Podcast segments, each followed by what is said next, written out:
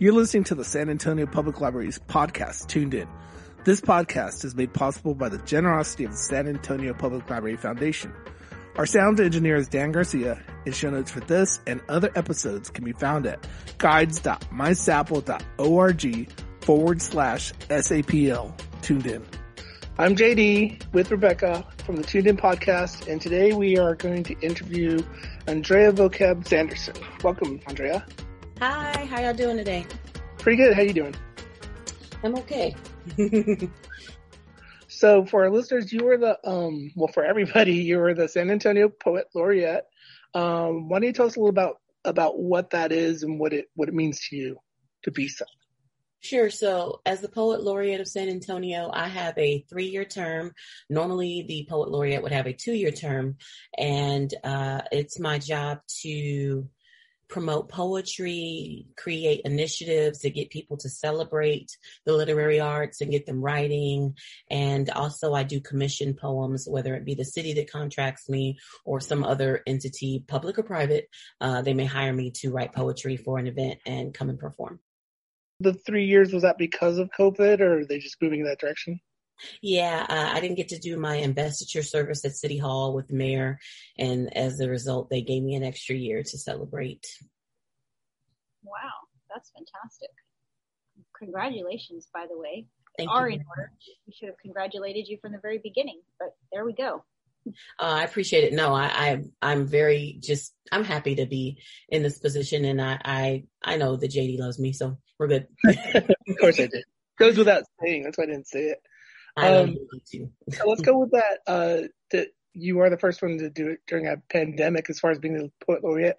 What, how did that change the parameters? And then once again, the parameters are changing again because it looks like we're going to be out of lockdown, whatever we were calling this thing. How's your experience with that all been? Oh, it has been a whirlwind experience. Uh, I don't know. I mean, it's a very unique circumstance that, that we find ourselves in.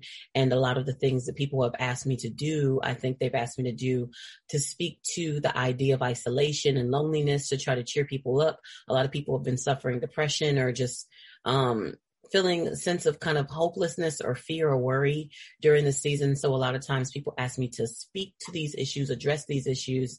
And I think I've had some opportunities and events have been created. For instance, um, it's not necessarily related to being the poet laureate, but, uh, when I did the public safety commercial for, you know, asking people to wear their masks and wash their hands and all that stuff, the Do It For You song, um, that was a unique circumstance and a situation that would have never obviously came about if we weren't have been in the middle of a pandemic as well. So it's just like just taking a new uh, lens to leadership and understand that I'm here to encourage and uplift community as well as, um, you know, celebrate the literary arts. So.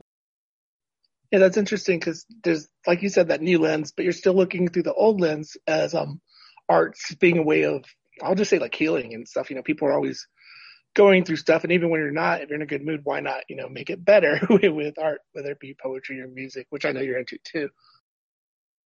Yeah, I mean, there's times when I feel like I kind of I think about the fact that sometimes there was there are times I want to talk about something else, but I know the immediate concerns and the pressing issues are what we're faced with right now, and so I may detour away from certain topics, not because I'm I'm shying away, um, but just because I'm like I want to make people feel better and be a little bit more positive. You know, as as artists, sometimes we want to be emotional and you know take a little darker look at things, and I, I mean I do I tackle some stuff, but um, especially when I work with Tamara, uh, we we ha- we have a very interesting way of like hitting hardcore some issues regarding like supremacy, racism, the border issues that are going on with our our brothers and sisters that that live in Mexico and, and other uh, South and South American countries that are just trying to get here to America. I mean, I, I talk about all of those things, and um, it's but I you know we we think about unique or creative ways to do it so that it doesn't just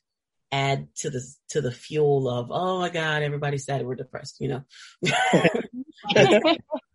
And i have a question about that. I'm going to hit you up within a second but so i don't cut off rebecca again i'm going to defer to her right now. I'm sure you've been asked this many times vocab as an artist you find your muses somewhere as all artists do and you're touching on different topics as you were just talking about political, uh, the pandemic, everything. It's all tied together. And you yourself, as an artist doing the type of work that you do, writing poetry and being a writer, that takes a lot, any kind of art takes a lot out of a person.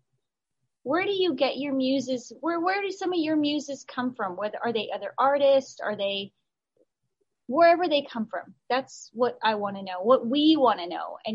Anybody?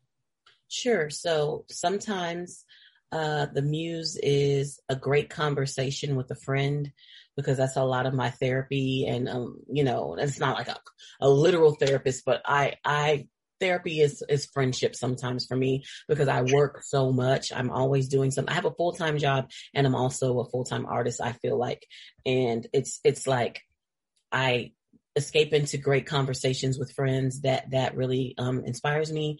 Um, sometimes it's music because I love music.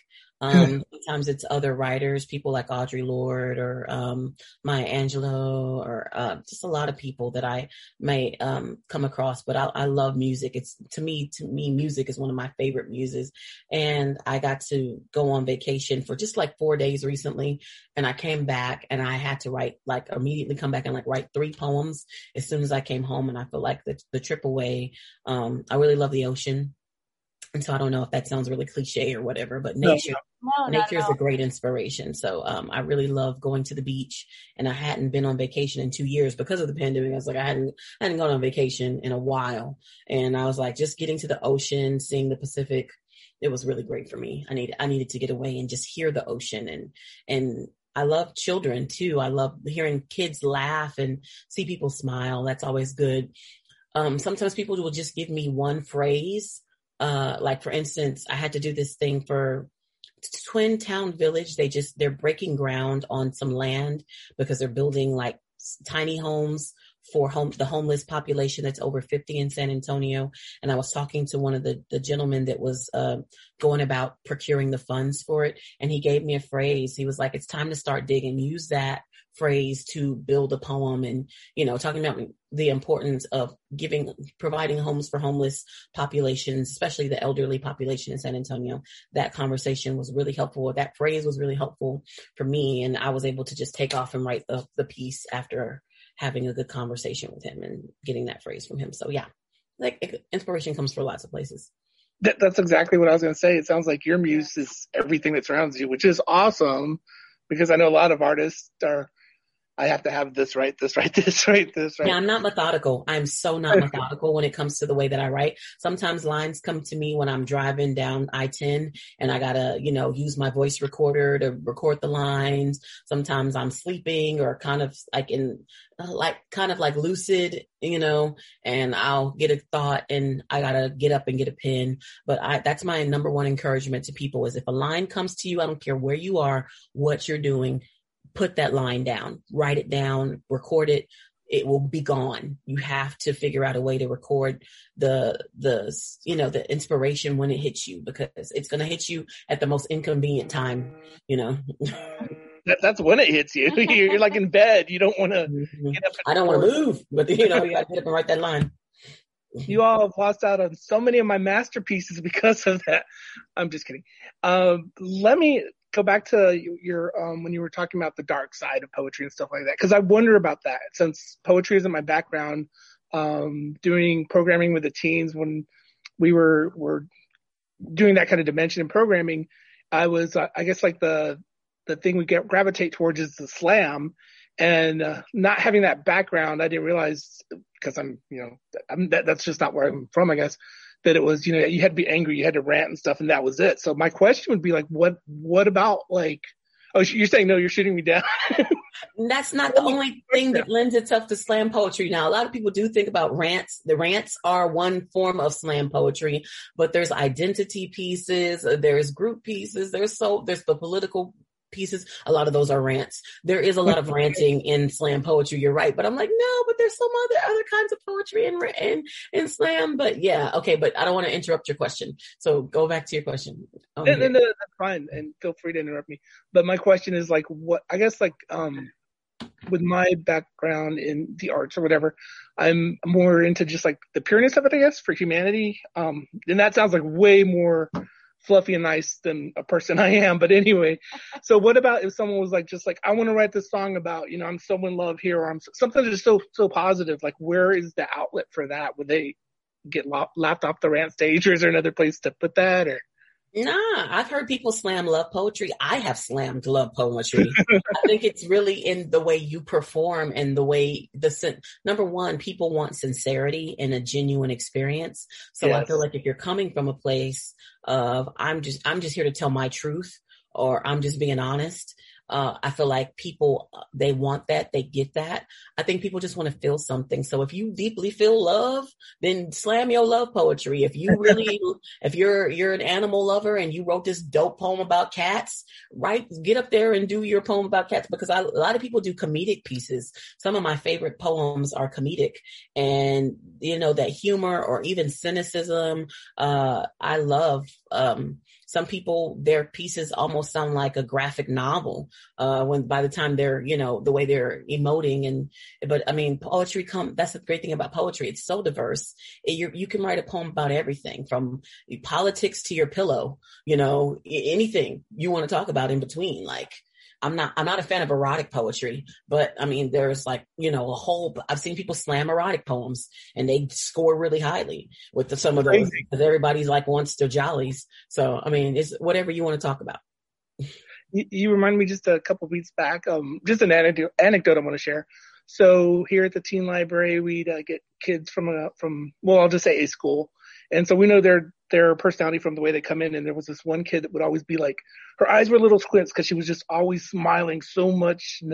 Um, but she, a couple of them were in this, um, I forget what the, what the, what the, how do I say it? What the group was, but they were doing something at their school where they're going to be showing their poetry.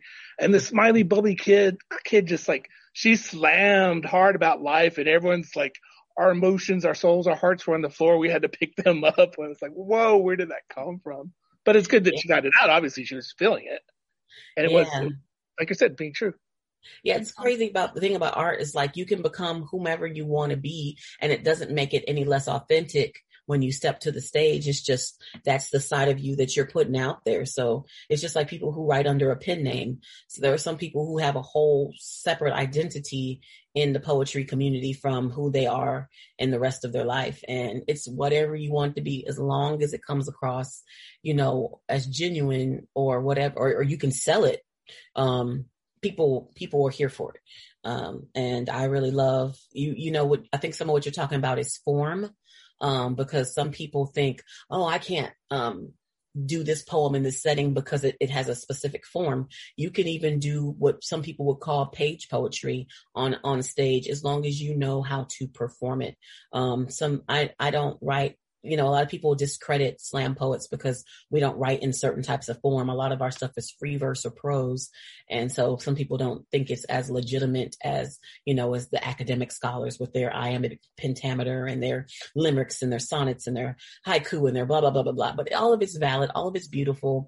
And it's all about reaching the audience that wants to hear you speak. True, true. On the note of reaching your audience, and you also mentioned that some people or some writers have their a completely different writing persona, pen names, for example. Vocab, tell us about that. What, where does that come from? I mean, it's, it, that's great. Vocab. Who wouldn't love that, right? Be well, called vocab. Well, thank you very much. Um, people, I get that question quite a bit from people. They're like, where did that name come from? Did you call yourself that? well, yes. Um, I used to do, I still do. I'm saying used to. I've been a hip hop artist since I was like 16, 17 years old. I've been rapping and I had a longer rap name, which was vocabis, which meant it had a whole meaning and a whole thing to it. And then I shortened it to vocab, which is an acronym, which means vocally optimizing, capturing, analyzing, becoming. Um, and it's just this idea of as artists, I, I am in my evolution. I won't ever fully evolve. Even in, in death, that's another evolution. That's another transition. Um, and so I'm just becoming at all times. I am who I am, but I'm also becoming. And just to say that because I went through and all writers are going to go through this, a season in life where your pen may stop. You may not be flowing as fluidly as you think you should and to just encourage myself like hey sometimes it's not about the poem you write it's about the life that you're living. You need to live your life so that you can have an experience to speak on. Um, i've also always loved the dictionary and i've always wanted to have a nice vocabulary. And so you know having a good grasp of the English language or whatever languages I choose to uh, borrow, because that's the cool thing about like poetry. You don't have to just write in one language. You can write in multiple languages. You can write in slang. It's what you want to do. Like it's a whole universe that's open to you.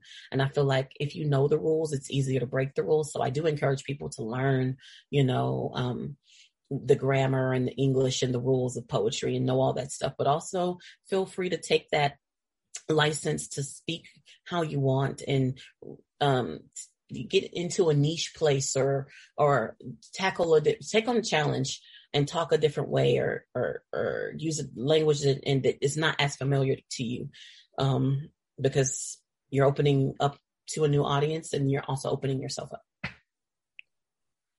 Thank that, you for that. That's like, a, that. that's like a book on creativity and poetry. I was think I I mm-hmm. almost felt bad. I'm honing in on one thing I was going to ask about that. Oh, yeah, and I forgot it. It'll come back to me, Rebecca. You got something for her right now? You know, there's probably too many questions. I think those were the two that I had in mind from the time that JD mentioned it, that he's finally going to do this. He's been talking about this interview forever now. Yay. And it's so good to be with you, JD. Um, I don't know if you want me to speak to our background of how we got to know each other. If you want, I can, you know. Uh, so I'm a teaching artist as well as just being an artist. And maybe that may open up some more questions for you to ask me. But, um, there's this lady named Sarah Rafael, and I think she has another name in there that I'm forgetting. I don't know if it's Garcia or something, but, um, I apologize if she ever sees or hears this, this podcast. Uh, she had she has a company that she runs or she she does something called Barrio Writers.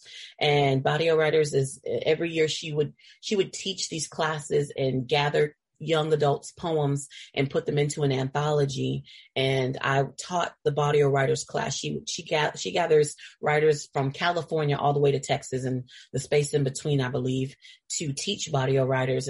And so I, she asked me to be a Barrio Writer teacher, and I taught my classes at San Antonio Public Library in the teen library there. And that's when I got more acquainted with JD and uh, became more acquainted with San Antonio Public Library. Yeah yeah, that was an awesome experience for for the teens here. And um, I think trying to go back to the question, I think it's more like an affirmation of what you say. Everything you're saying is just I, I'm I'm just resonating so much that usually just doesn't happen. Um, but I, am a complex person, not in a good way.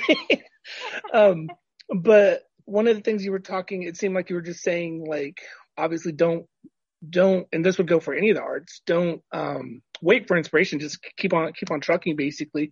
And you also spoke to kind of like, I didn't, I didn't know that, that there was that divide between like rant poetry and the, the, the scholars, if you will. I, that, that would definitely, if I had to side up, I'd go on the rant side. but, um, yeah, I, I just, you've spoken so much truth here. Like, um, you got to keep going because you don't know what's to come out. I, I, I think it was, uh, Beethoven's Moonlight Sonata. He like, he would play it for people and he would like laugh because they were crying because to him it was like you know oh that piece whatever. But yeah that piece. So like you might not even know what's coming out what you're setting setting out. Go ahead. It looks like you want to comment. Well no i was just thinking about like allen ginsberg. Um a lot of a lot of slam poets they gravitated towards his work because he did a lot of ranting and a lot of his stuff was almost like stream of consciousness. Like he would just go and go and he would let the poem kind of lead him into a new place. And, um, and he would sometimes he would try to tie things together, but sometimes he didn't even try to tie it together. He just was like a wild man with words, um, kind of just going off on his tangent, right? And so I think that um, slam poetry does lend itself to that in some ways, to kind of going off on tangents. But I think that a lot of times people don't give themselves enough permission to, an in, in expression, to go off on their tangents and go off and see where it leads them. And you can always reel it in. Sometimes you've, you've written more than one poem on the same page. Um, and it's just about discerning w- what is a complete work, what's the whole statement, and what what something else is. And I think um, we all find our places ourselves like challenged. Some people don't know where to start. Some people don't know where to end. Some people get lost in the middle. Um, it's, it, we all have our set of, of challenges, but you, you figure it out and then you work with friends and people who can help you, um, discern your words and edit yourself down because that's what friends are for. And that's what, you know, this art form is for. It can be as singular as you want it to be, or it can be something where it's a shared experience. Yeah, edit down. That that's a good word with the, the question I was trying to to form because it had to also to do with like what you're saying, um, all the the learnedness or like I would say this for any of the arts, like uh, whether it's poetry technique or improv technique or music theory, you learn all of it become so it can become like a language. Like we're we're saying high level stuff here, but we're not in our brains. Well, we are, but not on a conscious level, you know, diagramming our sentences and whatever. We just got to that level. So like expressing ourselves is, you know, hopefully easy. That's Right. It's a practice. And I never, I, when I was younger, I didn't understand this, but they call it disciplines for a reason because it does take discipline in order to practice these art forms. And it take, you have to put it into practice. It, you don't just pick up a pen. Well, some people, there's that magic, but even so, you practice the craft and it, but you become better at it and you hone it. Um, and you, bec- you can become a, a quote unquote master of your, of your craft, whatever it may be, but it's something that you have to do on either a consistent basis or find a, a, a, time. And so a lot of people, they come to me and they, they're like, ah, they're good. And I'm intimidated. I'm like, why are you comparing yourself to me when I've been doing this for 25 years or 30 years? Like, don't do that to yourself. You're, you're hurting your own self by comparing yourself to legends and great people or folks that have been in the game for, for years. Um, you know, start at the level that you are and um, allow you, you, can always go back to a poem and make it better.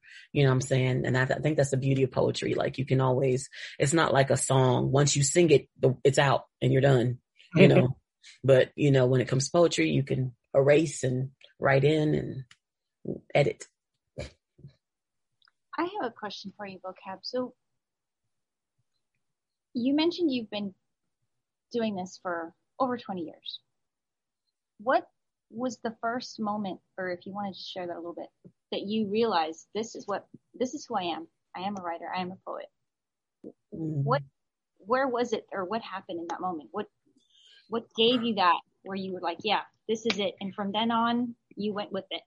And here you are as a grown woman and you're a poet laureate and where well, did that come uh, my experience was a sad one in that when I was a Way to go, Rebecca no, no, no, no. I'm not going to get sad. I mean, I've, I mean, I've, I've, I've, I've had my, my tears over the situation. And I mean, I'll cry again if, if, if, it, if, if I feel so moved, but, uh, up poor Rebecca. Thank you, Rebecca. That was a good question, girl. Uh, I, I lost a good friend at age 13. And when, uh, she was murdered, I wrote a poem for her memorial service.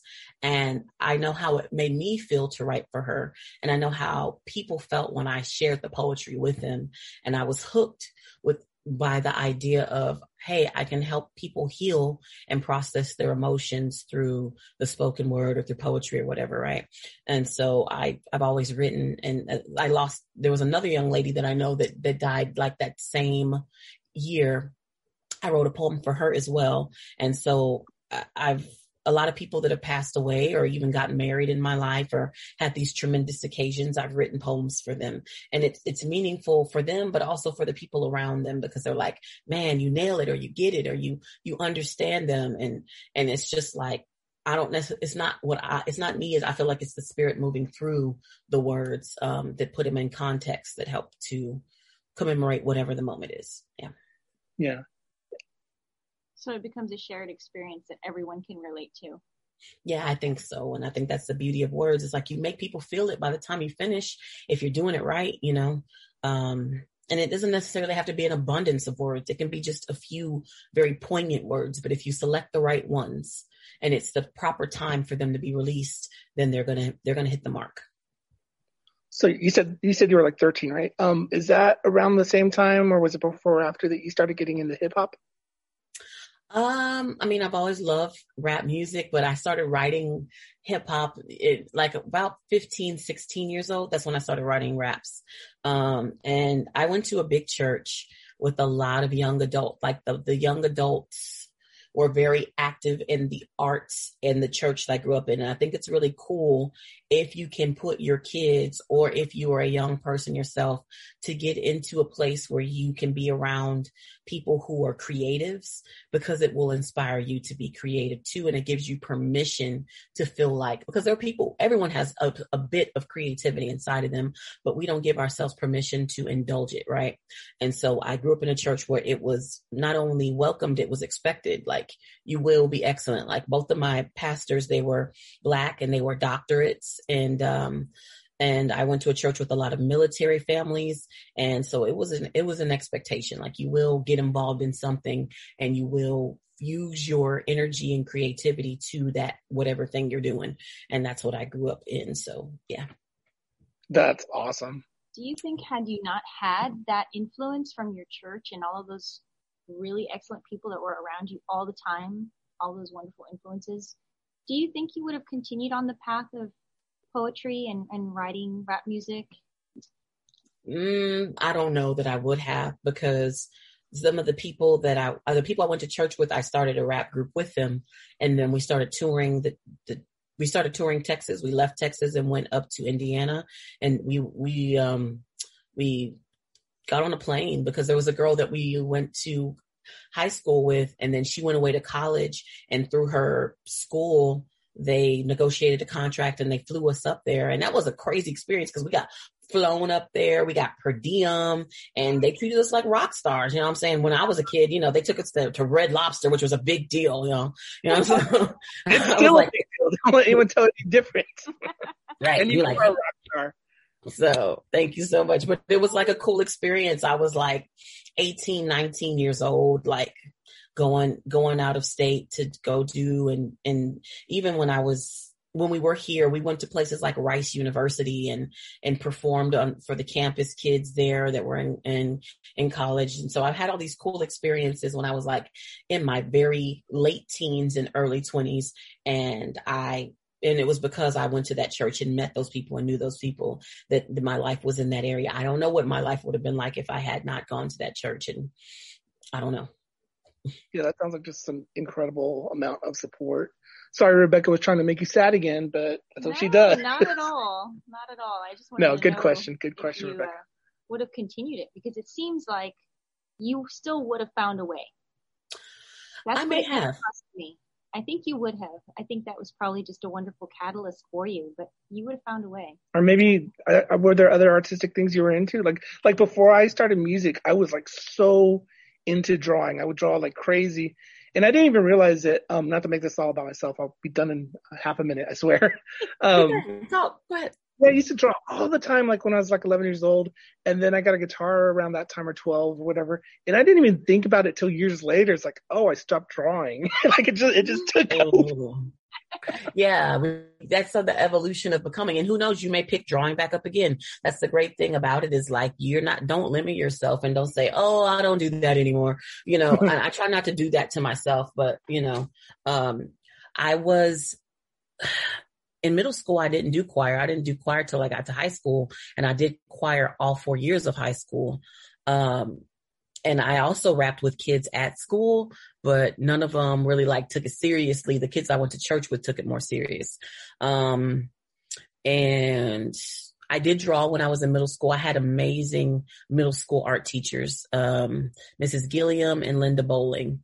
And Linda Bowling helped me to learn how to focus and almost like come on, kind of like meditation, but like channel the energy of my whatever I was feeling into poetry. Um, my art teacher did that for me.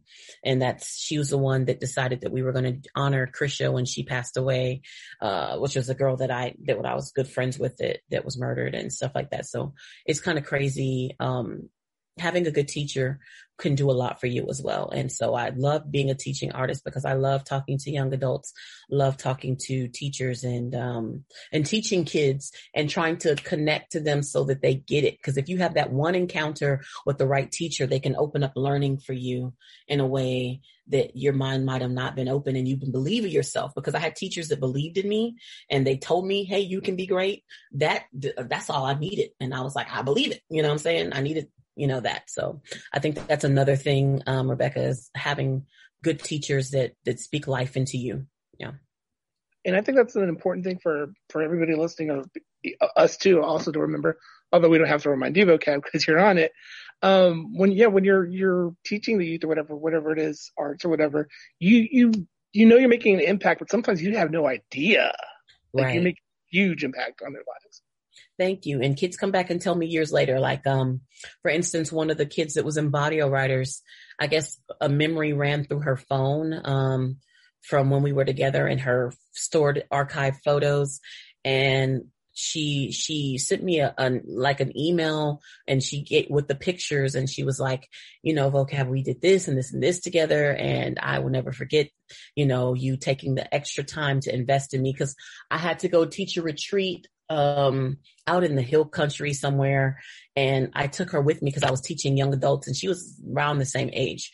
Um and you know they had donkeys and horses and mm-hmm. and weird animals there just like retired animals kind of there. And so it was like a, you could play with the animals and chill and then come and write with me and do a writing retreat with me. And it was a cool weekend experience getaway and she was just happy that I took her because she didn't go to that high school. And so I was just like yeah it's like mentorship and sowing into people like taking the time to develop relationships with people especially like if if it you know those people can have influence on you I try to do that because man, it, it can make a difference. It really can.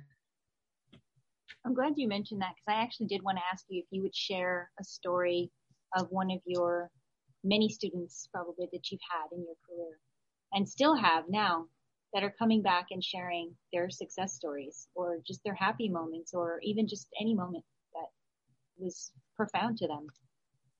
Sure. So, I mean, that, that was one. Um, another one is like, uh, I remember a young lady who she's gotten her she's gotten her higher education and now she's a full-time poet um, when she was getting when she was going into high school i mean going into college she asked me to write a, a, a, recommendation letter i still have i have young adults ask me to write them recommendation letters and then they go off and get their education in school and they come back later and tell me thank you for writing me that recommendation letter or i was able to get a scholarship and you wrote me a letter blah blah you know stuff like that like that means the world to me that i can you know touch their lives in that way and speak to them and these unique experiences i remember when i wanted to go to college away. Um, my pastor had written this letter for me and I, I wasn't supposed to open the letter, but I opened it anyway just to see what he, what he said about me. and I was like, oh, that's what you think of me? Okay. you know, but it's like, we really do care about what other people think of us, you know, and people who say that they don't, they're lying. You do. We all care about what somebody thinks about us.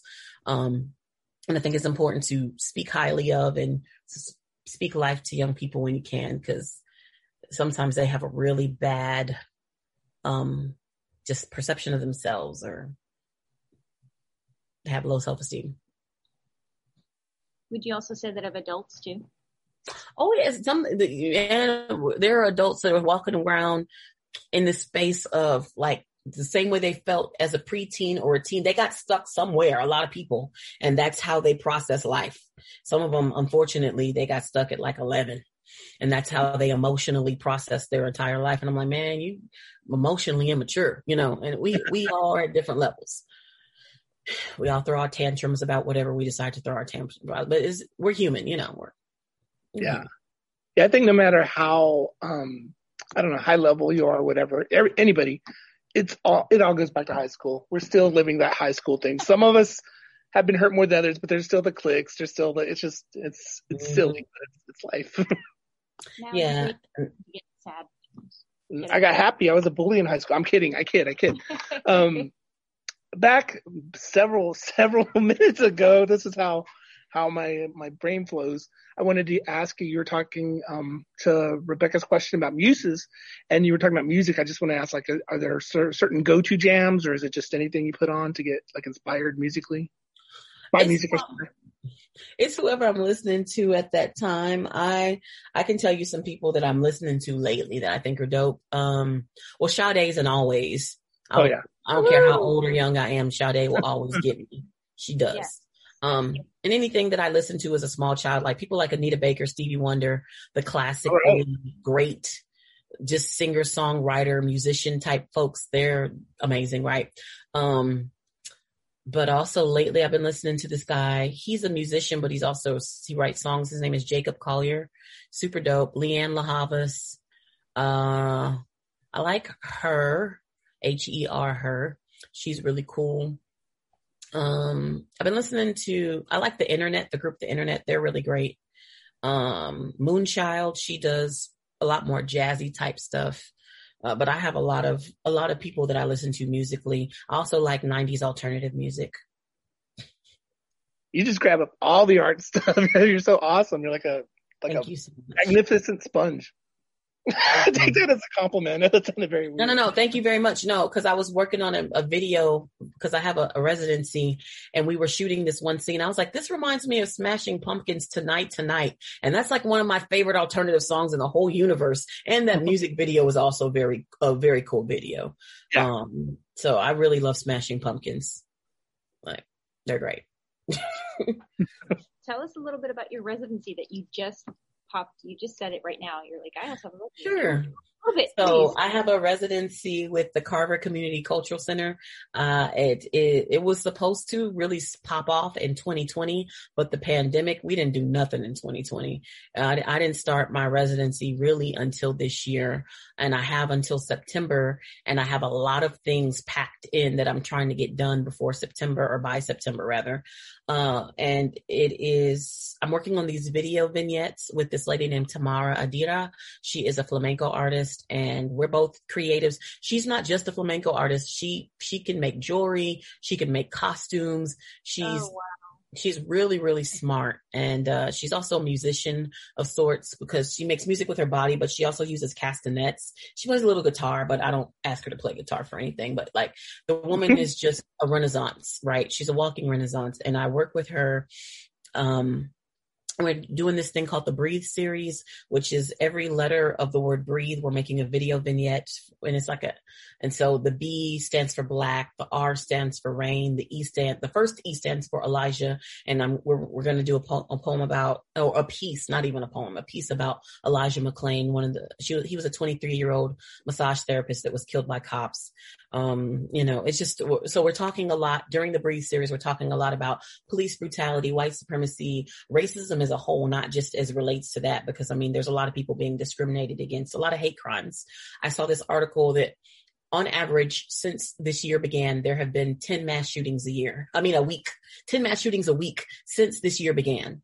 That's crazy. And you do, you hear about it sometimes in the same day, there's multiple mass shootings, like to, to speak to the point of depressing fodder or content, but like we're in, we're in crisis mode. Um, and it's not just related to a global pandemic. There's a pandemic on multiple levels of fear, of hate, of murder. And, and it's a problem and it's stuff that we have to keep tackling because a lot of people mentally, they're not well and we can't make excuses for it. We we have we need to tackle these issues head on, and um, so we're diving in artistically to take a look at them. You know, that is a huge task to take on, but luckily it's been do it's women like yourselves are addressing that that will be a bit more sensitive to the topic and able to address it in such a way that's not threatening and will hopefully make people feel a little bit more comfortable and able to talk about these issues because yeah. they are very important issues. Right. Gun violence is um, at an all time high and uh, they're they're changing the legislation not necessarily in a good way and i'm like how are we supposed to dig our way out of this hole that we've created or these monsters that we've created with the legislation that we currently have regarding things like gun violence because people are just afraid. Like even the bullies are afraid, low key, under not even low key, under all of no, that. Yeah. Bullies, they're very afraid, and so they're like, "It's you first, you know. and it's like, when when what? No one's posing a threat to you. Why are you out here, you know, doing the thing, you know, hurting people. And a lot of, I work at juvenile detention center. Right now, we're only really keeping kids that come in on violent based offenses. And you'd be surprised how many kids are coming in for assault and bodily injury right now. On every day, kids are coming in on assault with weapons charges to juvenile detention center. And, you know, I can't go into specifics, but it, it's, it's a problem. So, yeah heavy stuff, very heavy stuff.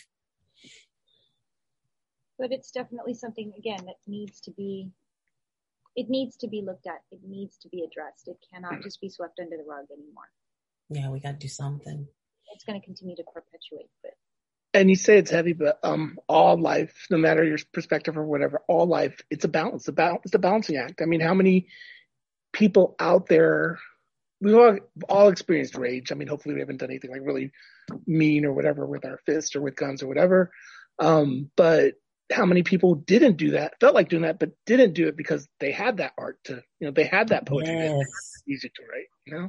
Absolutely. We got to have an outlet. Um, I am such a I guess, an ambassador of expression. Like you must express yourself in a healthy way. Um, because there's plenty of unhealthy ways to express ourselves, right? But a healthy way that, that can benefit you and benefit those around you or heal you. Um, so you're not so focused on the problem, uh, but how do we get out of the problem or how do we heal from whatever the hurt is because we can't stay stuck in the in these wounds someone hurt us along our a way of our lives someone has hurt us all of us and how are we going to get past these hurts and cope with them and forgive them and forgive ourselves that's a doozy um do you feel like spitting some fire for us I can give you a prompt. see what I got. she got it. She got it. She's on it. Of course she has some. I have a, I actually have a poem called Spitfire, so I'll just do Spitfire since you said spit some fire. Um, here we go.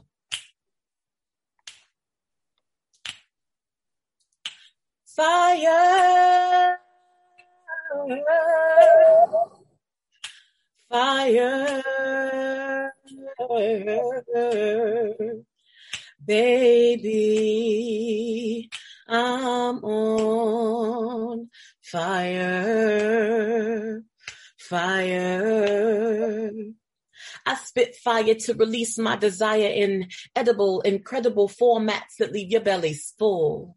Consumption for the soul. I pull emotions from vibes and scribe it into confections. Delicious soul baked ejection. Heated by lips that have kissed life and given hope in a rare form of heat my tongue.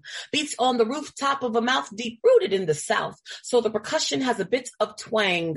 Hi-hat of slow spoken slang to drain the tempo to a toe touch. Kick the snare hits the air, sizzles and splits. The aroma of honey and incense mixes with the steam as we are inserted into a sauna of vaporizing word streams. Baby is hot like a virus in incubation because molecules become incinerated by my communication. Hair follicles stand direct on skin but singe down to the nerve end when I begin each phrase. There is a torrent of technique blazing off each page recited. Language becomes a trident that shovels sweet coals into the furnace of souls, warming up hearts and minds while shutting out the cold and in turn it burns me up inside. And when the heat collides with the emotion that I hold, then I deplore fire like a dragon from medieval lore, the likes of which no one can ignore because I spit that fire. Yes. Thank that was some weak snapping in my part on at the beginning. No, thank you very much. I don't. I take it all. Thank you so much. cool. Well, um, thanks so much for having us. Do you want to um, uh, talk about anything that you're doing coming up, or before we uh, yeah, I would say if you follow me on social media, I am Vocabulous on Instagram. That's like the word fabulous, but it's Vocabulous. You, you know, you'll figure it out. I'm sure I'll come up.